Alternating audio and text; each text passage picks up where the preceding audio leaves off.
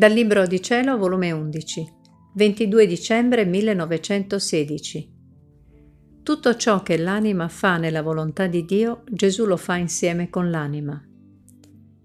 Avendo fatto la comunione, stavo unendomi tutta con Gesù e riversandomi tutta nel suo volere, e gli dicevo, Io non so far nulla né dire nulla, perciò sento il grande bisogno di fare ciò che fai tu, e ripetere le tue stesse parole.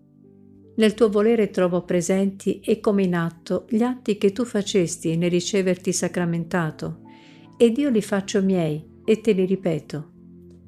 E così cercavo di internarmi in tutto ciò che aveva fatto Gesù nel riceversi sacramentato.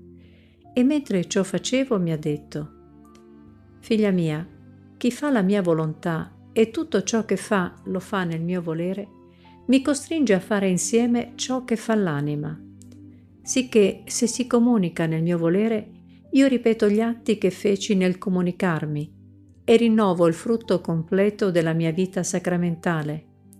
Se prega nel mio volere, io prego con lei e rinnovo il frutto delle mie preghiere.